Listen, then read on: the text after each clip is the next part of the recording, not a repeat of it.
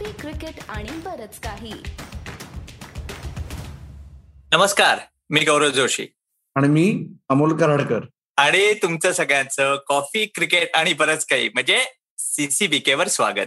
मित्र हो, अत्यंत दुःखद घटना झालेली आहे जे आपल्या पुढे वाढून ठेवलं आहे. हे 3 आठवड्यापूर्वीच तुम्ही इथे ऐकलं होतं, ते अखेर झालेलं आहे आणि त्या हिशोबानेच भारताची उचलबांगडी किंवा भारताचं आव्हान संपुष्टात येणे असं जे सगळं गौरवच्या डोक्यावरून जाणारं मराठीत म्हणतात ते सगळं झालेलं आहे T20 वर्ल्ड कप मध्ये इथे दुबईमध्ये.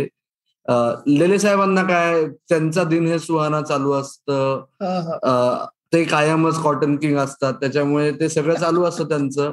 पण भारताचं काय झालं लेले साहेब? आपण आलो होतो इथं दुबईला, तू आणि मी, सत्यनारायणाची पूजा सांगायला आणि अनफॉर्च्युनेटली मोघे गुरुजींचं काम करायला लागतंय, 13व्याची पूजा सांगायला लागते. पण अक्षरशः गौरव, काळे तीळ तोंडात ठेवून त्यांनी ते प्रेडिक्शन केलेलं होतं. आपल्याला कोणालाही ध्यानी मनी स्वप्नी नव्हतं की भारतीय टीम शेवटच्या चारात येणार नाही आणि हा गौर से देखिए शख्स को असं मला सांगितलेलं होतं भारतीय टीम. पण खरोखर हे धक्कादायक आहे की ज्या 2 सामन्यामध्ये भारतीय टीमची हार झाली त्याची कारण मीमांसा आपण मागच्या वेळेला केलेली होती, परंतु ते धक्कादायक अशा करता होतं की अपेक्षांचं खूप मोठं ओझं होतं आणि त्या अपेक्षांच्या ओझ्यामध्ये, त्या आनंदामध्ये, त्या उत्साहामध्ये टीम इथं आलेली होती, आपण इथं आलेलो होतो आणि त्या सगळ्यावरती पाणी पडलेलं आहे. त्यामुळे काय झालं काय नाही हे तर या गोष्टी आहेतच बोलण्याचा, परंतु हे खूपच कठीण आहे कारण ICC टुर्नामेंटमध्ये हे धक्के लागतात ती चांगली गोष्ट नाहीये. गौरव जोशी, क्रिकेटचा किडा तुम्ही सांगा, तुमची काय आहे अनालिसिस, काय आहे तुमचं?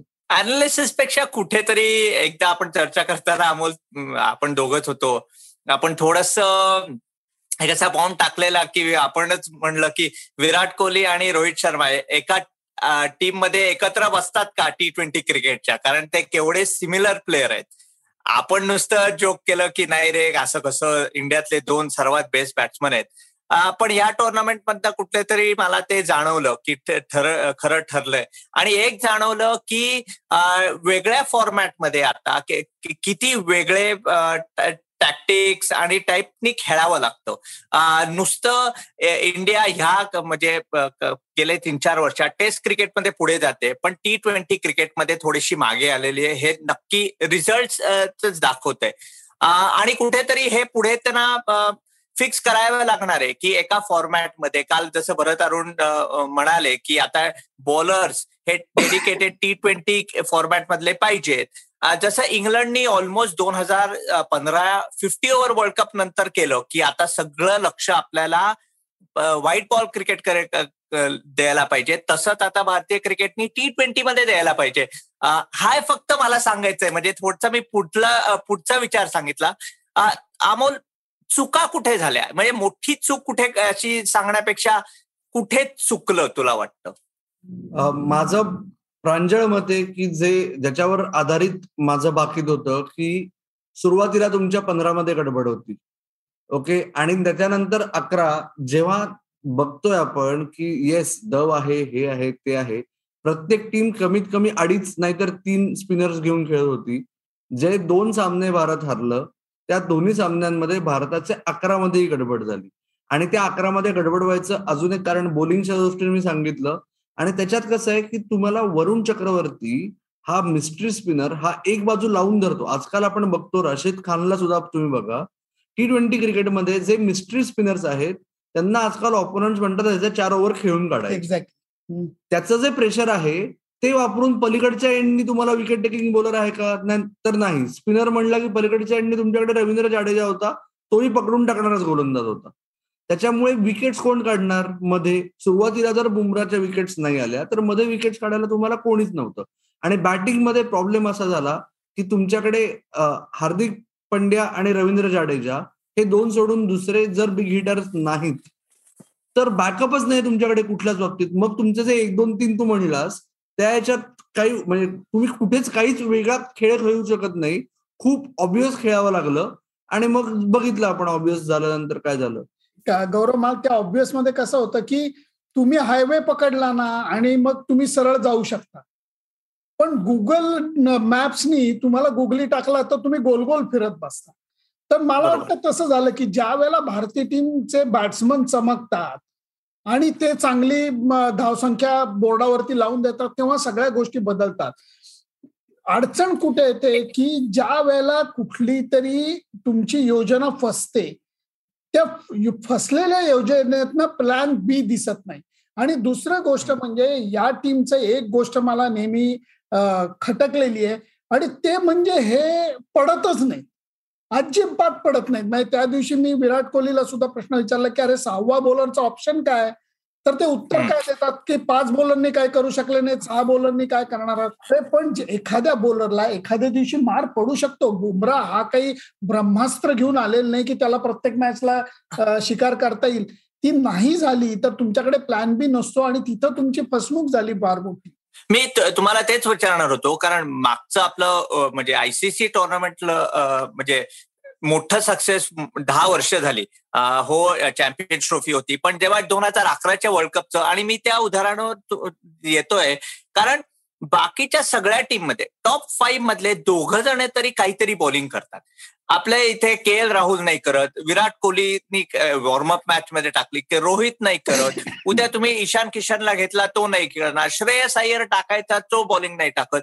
तुमचे पहिले 5 म्हणजे फिक्स बॅट्समन हे असं पुढल्या किंवा ह्या T20 जमाना चालतच नाहीये, जे आपल्याला प्रत्येक टीम मध्ये दिसून आलेलं आहे. पण ह्याचं काय सोल्युशन पटकन आहे का? आता सध्या कोण अवेलेबलच नाहीये. नाही गौरव, एक मॅच हा लोकल क्रिकेट खूप जास्त बघतो माझ्यापेक्षा, हे मान्य केलं पाहिजे. परंतु रेड कार्पेट आहे, ऑलराऊंडर आत्ता जर का कोणी खरंच चमकदार कामगिरी करून दाखवली तर त्याच्याकरता रेड कार्पेट आहे. आणि ती संधी असून सुद्धा असा प्लेअर नाही की आई शपथ यार, जसं आपण म्हणलं की बाबा विजय शंकरला एकदम तुम्ही कुठनं घेतलं 19च्या वर्ल्ड कपला, 4 नंबरला बॅटिंगला काय पाठवलं, नंतर पंतला प्युअर बॅट्समन म्हणून काय खेळवलं. तसं आत्ता असं हे नाहीये की अरे काय ऑलराऊंडर आहे राव भन्नाट आणि त्याला घेत नाहीयेत. अरे बेन स्टोक्स आहेत तुमच्याकडे बरोड्याकडनं खेळणारा किंवा महाराष्ट्राकडनं आणि तुम्ही त्याला घेत नाही, असं नाहीये. तू खरं तर आम्हाला थोडंसं सांग की ऑलराऊंडर कॅटेगरीमध्ये खरंच कोण असं होऊ शकेल की जसं ऋतुराजच्या बाबतीत असं दिसतंय. ऋतुराज गायकवाड हा आता परिपक्व बॅट्समन म्हणून उदयाला येतोय, 3 फॉर्मॅटमध्ये चांगली कामगिरी करतोय, कामगिरीत सातत्य आहे. तसं तुला ऑलराऊंडरच्या बाबतीत कुणी दिसतं की नाही? 2 नावं माझ्या लगेच डोळ्यासमोर येतात सुनंदन. एक म्हणजे तू आत्ता उल्लेख केलास विजय शंकर, तर विजय शंकरची खूप अवहेलना झालेली आहे. पण तरी तुम्हाला सांगतो, थोडंसं जास्त मी त्याला डोमेस्टिक क्रिकेटमध्ये बघितलंय, तेव्हाच्या सिलेक्टरशी जास्त बोलायचो. तर विजय शंकर आता फिट होऊन परत आत्ता मुश्ताक अली खेळतोय, तो मुश्ताक अलीमध्ये जर परफॉर्म करतोय, त्यांनी ते करून दाखवलं तर तो हा ऑप्शन होऊ शकतो. आणि दुसरा ऑप्शन व्यंकटेश अय्यर. व्यंकटेश अय्यरला KKRनी ओपनर म्हणून खेळवलं. व्यंकटेश अय्यर मध्य प्रदेशसाठी फिनिशर म्हणून खेळायचा, आणि व्यंकटेश अय्यर हा जेन्युइन ऑलराऊंडर आहे ऍटलिस्ट लिमिटेड ओव्हर्स क्रिकेटमध्ये सुद्धा. त्याचा जो बॉलिंग कोच आहे तो आधी IPL जिंकलेला आहे डेक्कन चार्जर्ससाठी, आनंद राजन नावाचा. हे 2 ऑप्शन ते ट्राय आउट करायला पाहिजे. आता प्रॉब्लेम काय होईल सांगतो मी तुम्हाला. आता ही जी 2 नावं मी घेतली ना, त्या दोघांना भारतासाठी संधी द्यायच्या आधी त्यांना पाठवतील साऊथ आफ्रिकेला, इंडिया A साठी. ओके, तर लगेच आता 12 महिन्यात वर्ल्ड कप आहे, नवीन सगळा सपोर्ट स्टाफ येतोय, नवीन कॅप्टन येणार आहे, ट्रायआउट करा ना लगेच. ते आता ही वेळ नाहीये एवढा की त्या मुलांना आपण तयार करू वगैरे वगैरे वगैरे. नाही, एस्पेशली विजय शंकरचं जे तू म्हणलास त्याला काही इंडिया A टूरचा नाही. जर तुम्ही 19च्या वर्ल्ड कपला त्याला 4 नंबरचा बॅट्समन म्हणून विश्वास ठेवता तर इनफॅक्ट 2020 करता ही वॉज अ बेटर ऑप्शन. आणि व्यंकटेश अय्यरचं तू म्हणतोस ते पटतंय मला. न्यूझीलंडची टूर आता लगेच म्हणजे आहे तसा 2.5-3 किती महिने आहेत आता पुढचे, खूपच म्हणजे 120 तास वगैरे आहेत, भरपूर आहे. मी आरोप बिरोप सहन करणार नाही. तर त्यामुळे 17 तारखेपासून भरपूर वेळ आहे अजून. 17 तारखेपासून न्यूझीलंडची मालिका चालू होणार आहे आणि त्याच्यासाठी हे सगळे ऑप्शन हे ट्रायआउट करून बघायला पाहिजे. कारण काय रे, गरम बटाटे वडा हा तो गरम असताना खाण्यात मजा आहे, तो गार करायचा नंतर ओव्हन मध्ये टाकायचा आणि गरम करून द्यायचा, याला संधी देणं नाही म्हणत. एक दोघांकडे म्हणजे विराट कोहली तर आपल्याला माहितीच आहे की T20 कॅप्टन्सी तरी सोडतोय. अमोल, माझा म्हणजे गेल्या एक महिनाभर मी म्हणतोय, मला वाटतं तो इंटरनॅशनल T20 क्रिकेट पण सोडेल. असं काही तुम्ही दोघं तिथे आहात, सुनंदन त्याच्याशी बोलतात, पण कुठेतरी कानावर असं आलंय की तो T20 क्रिकेटच सोडून देईल का? अजून काही काही म्हणजे तुम्ही ऐकलं नाहीयेत का, तुम्हाला कोणी सांगितलं नाहीये? गौरव, आपण सीसीबीके मध्ये सुरुवातीपासून वारंवार सांगतो की क्रिकेट हा फक्त खेळ नव्हे, क्रिकेट हा एक मोठा धंदा आहे. क्रिकेटचं जे आर्थिक समीकरण आहे, जे आपण सुनंदन लेल्यांच्या फेसबुक आणि युट्यूब चॅनलवर वारंवार बघतो, होपफुली सीसीबीकेवर सुद्धा ते कधीतरी सुरू होईल. पण त्या ह्याच्यात विराट कोहली हा T20 क्रिकेट खेळ सोडणार नाही.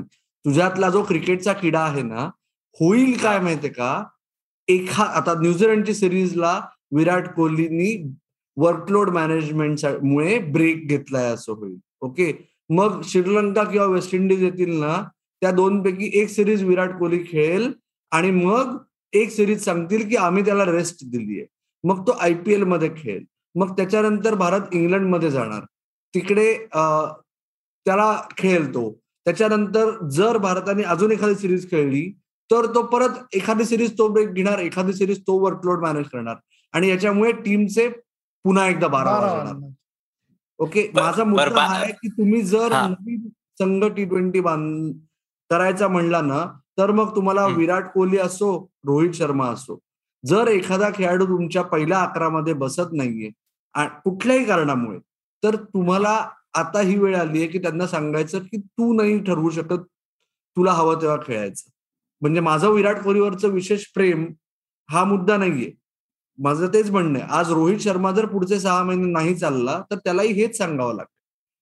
फक्त ती वेळ आता आलीये, वेळ घालून चालणार नाही ही गोष्ट खरी आहे, कारण पुढच्या ऑक्टोबरमध्ये म्हणजे लेस दॅन अ इयरमध्ये वर्ल्ड कप आहे आणि त्या दृष्टीने संघ बांधणी आहे, कॅप्टन बदलणं आहे, कोच बदलणं आहे, या सगळ्या गोष्टी जर का होत आहेत तर ही दिशा सुद्धा ठरवायला पाहिजे. आणि एक गोष्ट स्पष्ट काय दिसते माहितीये का, की ज्याला मुंबईच्या क्रिकेटमध्ये तडी देणं म्हणतात, T20 क्रिकेटमध्ये तुम्हाला तडी म्हणजे इंग्लंडच्या व्हाईट बॉल क्रिकेटचा मला जो फरक कळला, मी अगदी गावठी भाषेत सांगतो की अगोदर इंग्लंडमध्ये तुम्ही चांगलं क्रिकेट खेळून नुसतं चालायचं नाही, रन्स करून चालायचं नाही, तर तुम्ही बॅटिंग करताना छान दिसायला पाहिजे, लेफ्ट एल्बो वगैरे असा वरती यायला पाहिजे. आणि ते छान दिसलं की मग तुम्हाला म्हणून इयान बेल सारख्या बॅट्समनला खूप कौतुक वाटायचं. पण ते सगळं मला वाटतं मॉर्गननी खोडून काढलं. मॉर्गन म्हणला पहिल्या बॉलला तुम्हाला रिव्हर्स स्वीप मारा असं वाटलं, तुम्ही मारा, आऊट झाला तरी मी तुम्हाला रागवणार नाही, पण बिंदास बेधडक क्रिकेट खेळा. त्यामुळे सांभाळून क्रिकेट खेळण्याचा जमाना गेलाय आणि आता तुम्ही बिंदास बेधडक क्रिकेट खेळायला पाहिजे. आणि त्या दृष्टीने जे काही व्यंकटेश अय्यर वगैरे जे काय म्हणतो, ऋतुराज गायकवाड असेल किंवा या सगळ्यांना आत्ता तुम्ही संधी द्यायला पाहिजे आणि एकदा ते त्यांच्यामध्ये किती पाणी आहे हे तपासून बघायला पाहिजे. अमोल, बास झालं तुमचं, बरेचसे बोलतायत इंडिया, आता आमच्या ऑस्ट्रेलियाबद्दल जरा बोला, तसेच पोचलेत सेमीफायनलला. येस, माझं तेच म्हणणं आहे, ऑस्ट्रेलियाबद्दल तू बोल आणि त्याच्यानंतर आपण थांबायच्या आधी एक T20 वर्ल्ड कप मधलं शेवटचं प्रेडिक्शन करूया की 2 फायनलिस्ट आणि विनर हे 2 गोष्टी. पण तू आधी आम्हाला सांग की ऑस्ट्रेलियाचा चमत्कार घडलाय कसा?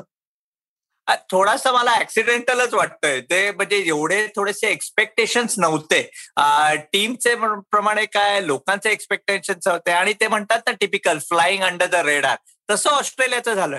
आणि ती साऊथ आफ्रिकेची पहिली मॅच जी एकदम त्यांनी क्लोज मॅच जिंकली, त्याच्यानंतर काय फरक पडलाय.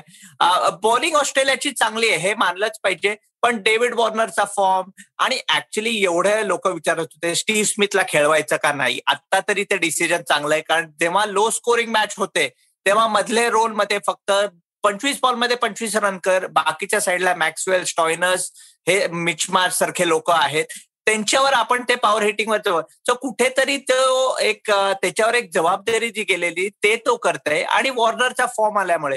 पण मला वाटतं ऑस्ट्रेलियन टीम मधला आपण खूप राशिद खान सारख्या लोकांना म्हणजे खूप कौतुक करतो, पण ऍडम झॅम्पा गेले मला वाटतं एक 12 महिने 18 महिने मोस्ट इम्प्रूव्ड लेग स्पिनर असेल जगातला. आणि मला वाटतं मधल्याच म्हणजे त्या ओव्हर्समध्ये तू म्हणालास तसं की विकेट काढणं एवढं महत्व आहे.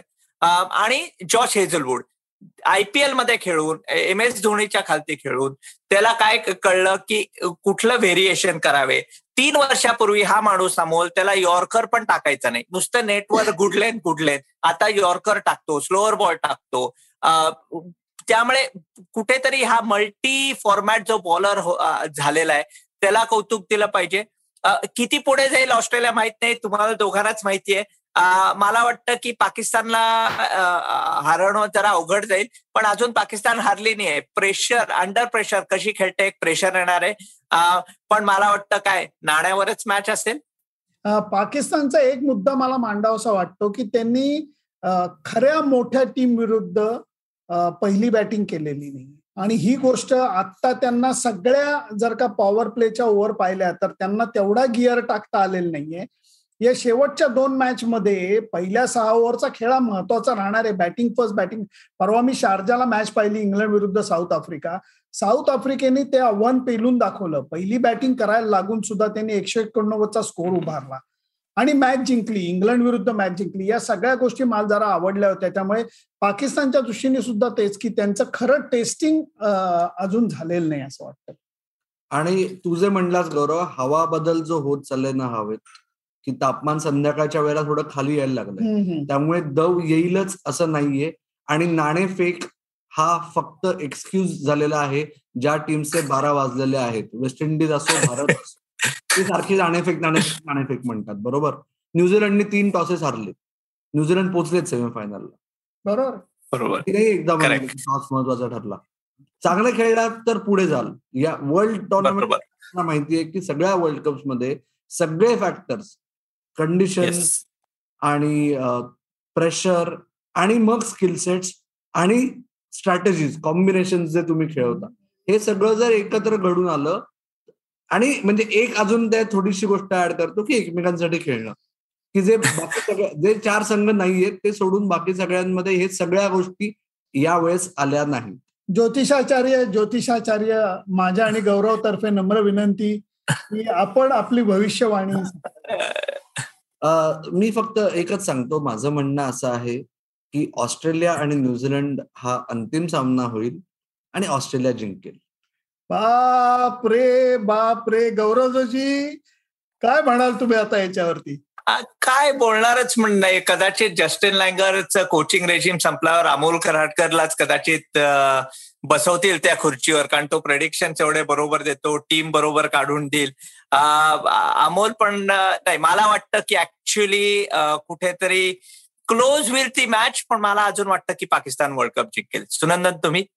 नाही, मला न्यूझीलंड फायनलला येण्याची शक्यता वाटते, बाकी मी काय बोलणार नाही. ठीक आहे, पण आपण मात्र इथून अजून एकदा दुबईतून फायनल संपल्यानंतर एकदा अजून आपण गप्पा मारू. तेव्हा आपण जमलं तर गौरवला पहाटे उठवू आणि आपल्या दर्शकांसाठी आपण रस्त्यावरून गप्पा मारू. जरूर, का नाही, तुम्ही नेहमी मला उठवतच असता, त्यामुळे काही प्रॉब्लेम नाही. मी कधी आहे CCBK साठी, आणि आपले सगळे शोज बघतात. आणि आपण दोघंच नाही राहिलो या टीमचे अमोल, आपल्याला नंबर 3 बॅट्समन मिळालाय. आपण नुसते ओपनर्स होत, नंबर 3 येऊन सगळे रन्स करतो. तर त्या नवीन नंबर 3चं सुद्धा पुन्हा एकदा आभार, की कुठलाही लोगो न लावता ते आपल्या बरोबर बसतात. लेले साहेब, तुम्ही तुमची बॅटिंग अशीच चालू ठेवा, आपण CCBKची बॅटिंग अशीच चालू ठेवू. आणि श्रोत्यांनो आणि दर्शकांनो, तुम्हाला माहिती आहेत प्लॅटफॉर्म सगळे. आपलं YouTube चॅनल आहे कॉफी क्रिकेट आणि बरंच काही, ऑडिओ पॉडकास्ट आहे कॉफी क्रिकेट आणि बरंच काही, आणि अभिप्राय जरी भारत बाहेर गेला असेल तरी त्याची कारणं तुम्हाला वाटली तर, किंवा T20 वर्ल्ड कप बद्दलची अजून तुमची काही विशेष निरीक्षण असतील तर ती नोंदवायला विसरू नका. आपलं फेसबुक पेज आहे, ट्विटर हँडल आहे आणि इंस्टाग्राम हँडल आहे CCBK मराठी. तर ऐकत रहा, बघत रहा आणि आमची वाट पाहत रहा. धन्यवाद.